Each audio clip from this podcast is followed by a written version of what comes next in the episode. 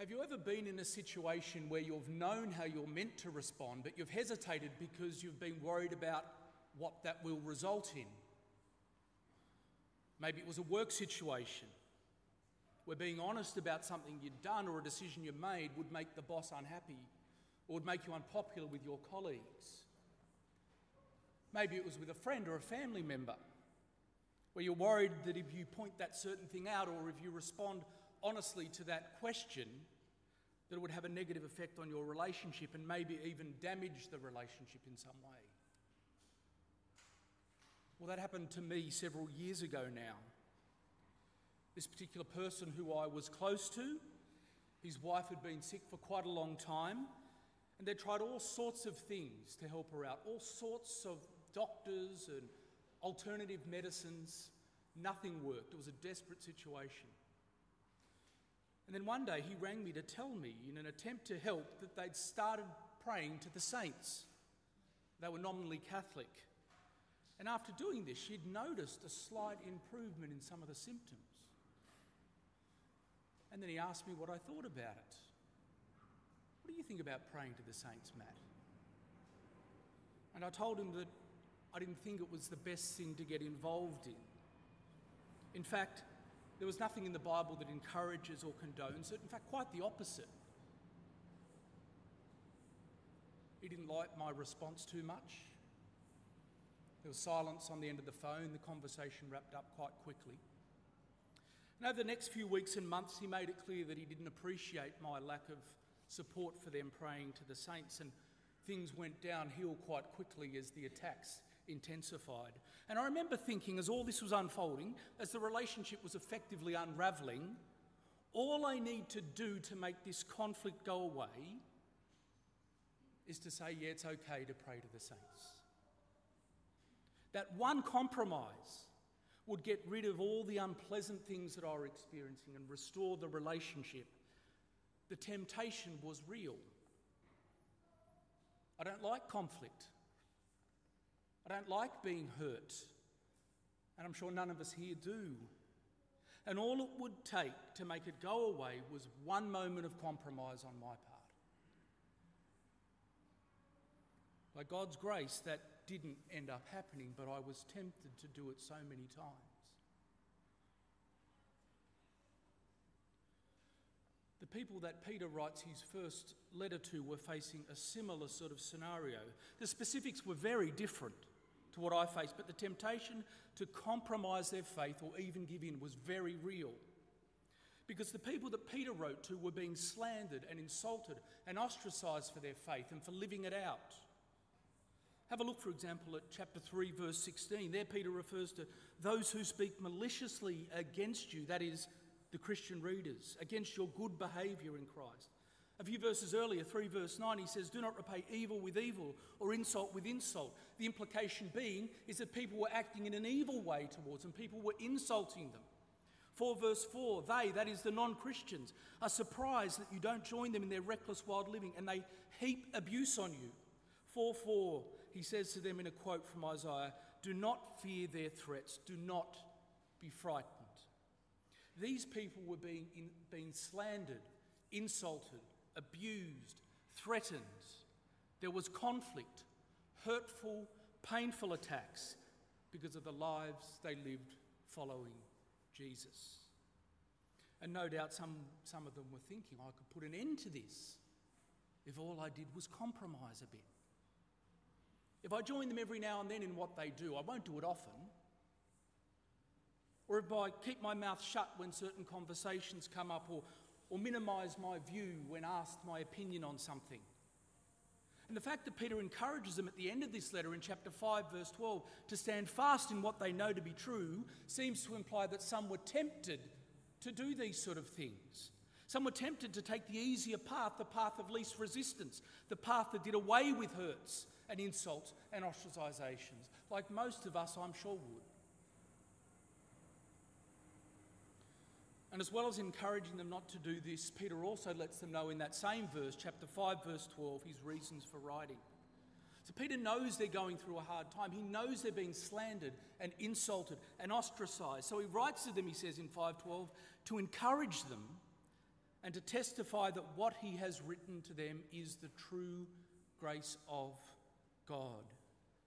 And he begins the testimony in the passage that we're looking at this morning, chapter 1, verses 3 to 9. And the testimony focuses on this situation faced by the readers, their reality. And in doing this, Peter knows that it is absolutely vital that those to whom he is writing see and understand what is happening from the right perspective. Because if they don't, they might mistake it for something else. If they don't, they might miss out on the grace of God in their lives. On the screen is a picture of 1,252 black balls suspended from a ceiling. And that's exactly what they look like in this picture, don't they? Rough geometrical shape, maybe, but black balls suspended by a ceiling, by, by, from the ceiling. From this perspective, if you change your view, these balls look quite different, as this video shows.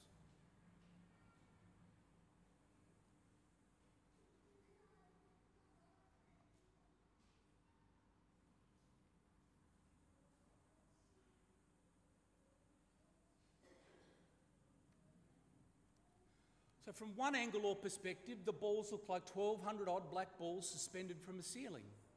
Nothing much from side on. From front on, they look like a human eye. It's exactly the same thing, looks completely different from different perspectives. The angle or perspective that we look at something from, that we see something from, whether physically or whether conceptually, can have a profound impact on what we see and perceive and how we respond. And Peter knows this. And what's more, he knows that the right perspective, the best perspective to look at things from is God's perspective, seeing and understanding God's agenda. That is understanding who God is and what He has done for us in the past and what He is doing for us now in the present. And when we see things from God's perspective, we both understand properly what happens and we can make sense of it. And we also have the opportunity to respond in the right way to what happens to us and to what happens around us. And this is exactly what Peter wants his readers to do. This is what God wants all of his children to do to see things from the right perspective, to properly understand and make sense of what's happening in our lives, and to respond in the right way. And this can only happen when we understand who God is and what He has done and what He is presently doing.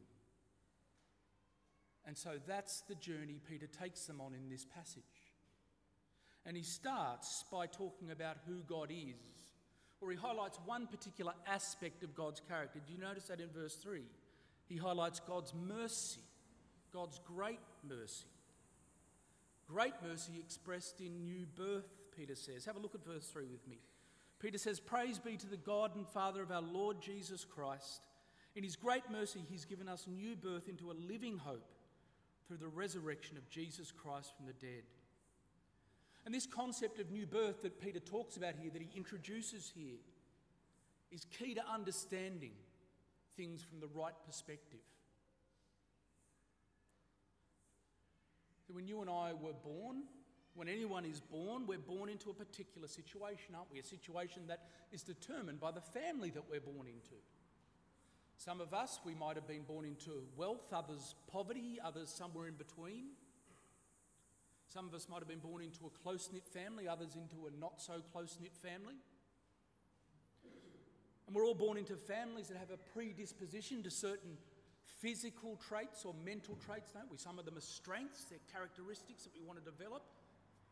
Others of them might hold us back, they might be ailments. But the family we born in, we're born into shapes so much about us. And it's with this reality in mind that Peter reminds the readers that God has given them new birth into a new family, a new family with a new reality. And Peter explains three aspects of that reality from the second half of verse 3. So I'll start from the beginning of verse 3 again. In God's great mercy, He's given us new birth into a living hope through the resurrection of Jesus Christ from the dead and into inheritance that can never perish, spoil, or fade. This inheritance is kept in heaven for you, who through faith are shielded by God's power until the coming of salvation that is ready to be revealed in the last times. Peter reminds the readers here that God has given his children three things a living hope, an inheritance, and salvation. And not only are they three things that everyone would hope for, but in the case of those that Peter writes to, they are things by, that by all appearances most of them wouldn't have had. So Peter describes the people he writes to in the very first verse as exiles. In 2 verse 11, he describes them as aliens and strangers in the world. They were outsiders, foreigners where they were living. They didn't belong. Certainly metaphorically, but maybe even literally for some of them as well. Some of them were likely strangers and foreigners in the land that they lived in Asia Minor, without a family, without a place to call home. Others might have become like that, become social exiles because of their association with the Lord Jesus. Maybe lost jobs or status or homes. Many of them would have lived a, pre- a precarious existence. No financial security. No family to turn to to help or protect. No help from the government. It would have been, in many ways, an existence with a significant amount of uncertainty and not a lot of hope. Peter points out here, though, that this is only one perspective on their lives. They are vulnerable foreigners, aliens, without hope, from one perspective. From another perspective, though, from God's perspective, the perspective that ultimately, matters, they are His children. And regardless of their current situation, they have hope. They have an inheritance. They have salvation. And the quality of these things far exceeds anything the world can offer. Did you notice how Peter describes these things in those verses? The hope we have as children of God, he says, is a living hope rather than a hope that is only temporary at best, a hope that's going to let you down, which is the hope the world offers. And the reason our hope is a living hope is because it's based on the living one. Peter says it's a living hope through the resurrection of Jesus Christ from the dead. Therefore, our hope the hope that God gives is living because Jesus is living. And it will continue to live because Jesus will continue to live. And as well as this, the inheritance that God has for us, Peter says in verse 4, can never perish, spoil, or fade. Earthly inheritances, no matter how good, no matter how big, no matter how robust, will always perish, spoil, and fade eventually. They're temporary inheritances, they have a limited shelf life.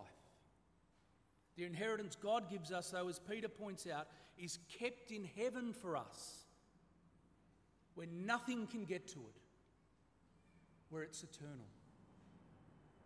And thirdly, the salvation we have is guaranteed because, as we read in verse 5, it's shielded by God's power. Nothing can take it away because God is guarding it for you and for me. This is how things really are for the children of God. We have a hope that is living, not dead. We have an inheritance that will never perish, spoil, or fade.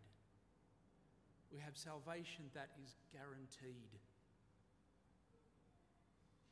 Three of our principal needs completely taken care of. 100% guaranteed. No wonder Peter starts this section by saying, Praise be to the God and Father of our Lord Jesus Christ. No wonder he says in verse 6 that we should rejoice in these things. And it's natural to rejoice in things that give us joy, things that we value, isn't it? We rejoice when a new baby is born, and rightly so. We rejoice when we get a gift that we enjoy, and rightly so. We rejoice when our team wins. We rejoice when our super performs well. So it only makes sense to rejoice and rejoice often about things that are so much greater than that salvation, an inheritance, a hope. When I hear this encouragement by the Apostle Peter, though, I have to admit I feel a little bit sheepish because I don't find myself often rejoicing about these things. I don't find myself often rejoicing about the hope that I have in Him, the inheritance that Jesus has won for me, the salvation that God has given in Christ. And how about you? Do you rejoice about these things? I'm sure some of you here do, perhaps many of you. And if so, that is great. That is what we're meant to do. Let me encourage you to keep it up. Keep rejoicing about these wonderful things. If you're a little bit more like me, though, and you don't spend that much time rejoicing about them, have you reflected on why this might be the case? Maybe you're reflecting now as we're talking about it. And as I reflected, it on this, reflected on it this week as I was preparing the sermon, I realised that the main reason that I don't rejoice as much as I should and about the things that I should is that I'm focusing on the wrong things often. Or if it's not the wrong things, I'm looking at it from the wrong perspective. My perspective's often wrong. And as a result, I don't see things as they really are. To turn back to that illustration I use with the balls hanging from the ceiling, suspended from the ceiling, I'm often looking from the side on perspective. I don't really see what it is. I need to change the perspective. And I do this with both the things of God as well as the things of the world. When it comes to the things of the world, I find myself believing what the world sells often. The, the security and hope is found in the things here that we need to invest in those things financial stability, a trouble free life, approval by others. And coupled with this, I don't often reflect on the wonderful gifts that God has given me a real inheritance, a sure salvation, an eternal and unshakable future. I need reorienting. I need to ask God to reorient my perspective, to help me see and understand things and value the things that He does, to value the things that He gives to His children, as well as also seeing the things of the world in the right light and to not value them in the way that I do so often. And I need to be doing this for two reasons, I think. Firstly, because it will keep the truth before me, in sight, in my mind.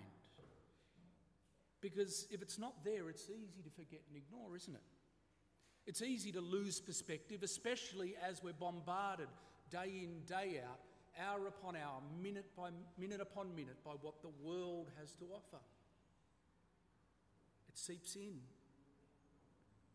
So, secondly, the more regularly that I do this, the more that I focus on what truly matters, on the truth about who I am as God's child, the less time I will have to focus on things of this world.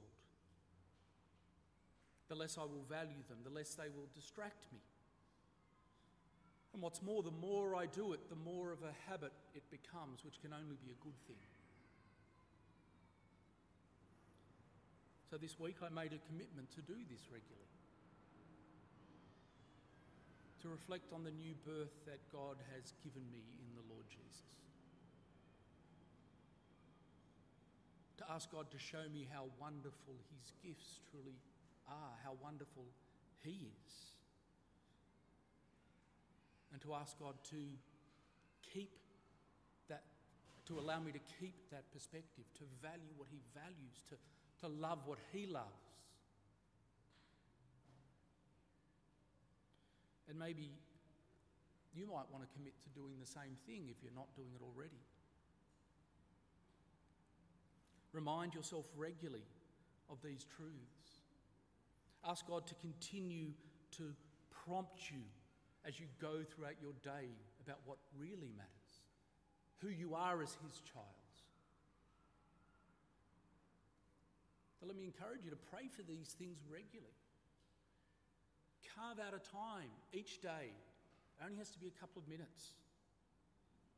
And ask God to help you see things the way He sees them from His perspective. And to keep doing that throughout the day. Because it is important for us to see things from God's perspective. Not only is it important because it's true, but it's actually what's best for us as well. It's what's ultimately fulfilling. There's one more truth that Peter highlights in this passage that I want to finish on today. And that's the truth about the purpose of trials and suffering.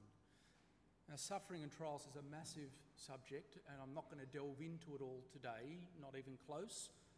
We're going to look at that in more detail in a couple of weeks. What I want to do today is just focus on what Peter says in this passage about trials and suffering. And he says it in verse 6 and 7, so have a look with me. He says, In all of this you greatly rejoice. That is what he's just explained about being a child of God, about new birth though now for a little while you may have to suffer grief in all kinds of trials. These have come so that your faith, of greater worth than gold, which perishes even though refined by fire, may be proved genuine and may result in praise, glory, and honour when Jesus Christ is revealed. Peter recognises that those he writes to are suffering trials of all kinds, he says.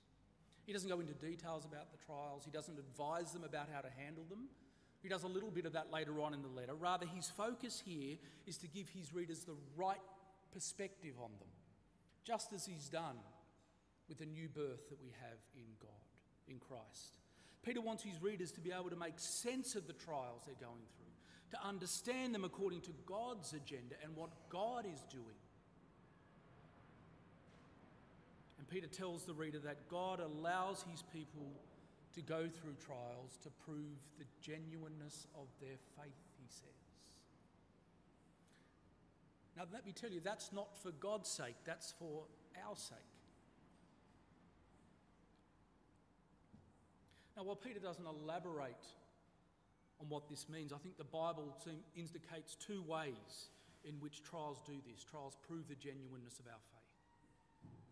Firstly, those who have true faith, those that are followers of the Lord Jesus, will face trials and suffer because of him. Jesus himself says that several times to his disciples, doesn't he? For example, John 15, verse 20, Jesus says to them, Remember what I told you, a servant's no not greater than his master. If they persecuted me, they will persecute you also. The servants are persecuted because of the Master. The second way in which suffering and trials prove the genuineness of our faith is that in them, in our trials, those with faith turn to God. We look to Him and depend on Him. And in this process, our faith becomes refined, like fire refines gold, Peter says. And so, in the end, while suffering and trials are not enjoyable, far from it, they are part of God's mercy to us. His mercy in showing us that our faith is genuine. His mercy in giving us opportunities to rely more deeply on Him. And so, as with new birth, the trials and sufferings that we go through are part of God's mercy to us as His children. They show our faith, which is integral to our salvation, to be genuine. Just as fire shows gold to be genuine. The part that survives the fire is the genuine gold. And so, all of these things, the new birth that we have, along with the hope that it brings and the inheritance and the salvation, as well as the trials and sufferings that we face, are all a source of joy. They're all reasons to praise God because they're all part of His mercy to us. Now, that might sound a bit counterintuitive, especially the part about trials and suffering being a reason to praise God. But I think they're only counterintuitive, and this is what Peter wants his readers to understand. They're only counterintuitive if we're looking at them from the wrong perspective. And many of us, including me, do that. I have a tendency to treat sufferings and trials the way the world does, to treat them with despair and distress. And while trials and suffering are not fun, not enjoyable experiences, they are difficult, they are hard, we shouldn't view them with despair and distress, Peter says. Rather, because of our new situation, because of the new birth that we have in the Lord Jesus, we can now see trials the way God sees them, from His perspective, the right perspective. And this perspective is that God uses trials and suffering to prove the genuineness of our faith, to allow us to go deeper with Him, to trust in Him more, to experience in Him in ways that we wouldn't have experienced Him otherwise. And again, this is not something that comes naturally, at least not to me. So it's another area which I need my perspective reoriented. It's another one of those things that I need to ask God to help me see the truth. And maybe you do as well. So, why don't we, with God's help, seek to do exactly that? Because I suspect that God's church in general, I'm not talking about Drummoyne here specifically, God's church in general is in great need of doing this. To ask God to help us see trials and suffering from His perspective and to let Him use them in our lives and the lives of His people and His church. And again, it's something that we need to be doing regularly, isn't it? Because it would be so easy to forget God's perspective, especially on something as challenging as trials and suffering. So let's commit to doing that as God's people. Coming to Him regularly, asking Him to help us see things from His perspective, especially the difficulties and trials we go through. Again, let me encourage you to take a particular part of the day to do that. For me, I find the morning most helpful. There's less in my mind, I'm fresher. I come to God then. But for you, the morning mightn't help. You might have little kids running around being really loud. You might find it hard to wake up in the morning. Whatever it might be, morning's not good for you. Choose another time of day. Whenever's good for you, set it aside. Come to God. Ask Him to help you see things from His perspective and keep doing that. And this morning we're going to finish with a minute or two just doing that now by ourselves. So, where you're sitting, just silently bow your head, come to God. Thank Him for the wonderful, for the new birth He's given us, for the inheritance, for salvation, for hope. And ask Him to help us see things from His perspective, especially the tough things of life. So let's just spend a minute or two doing that, and then I'll close with prayer.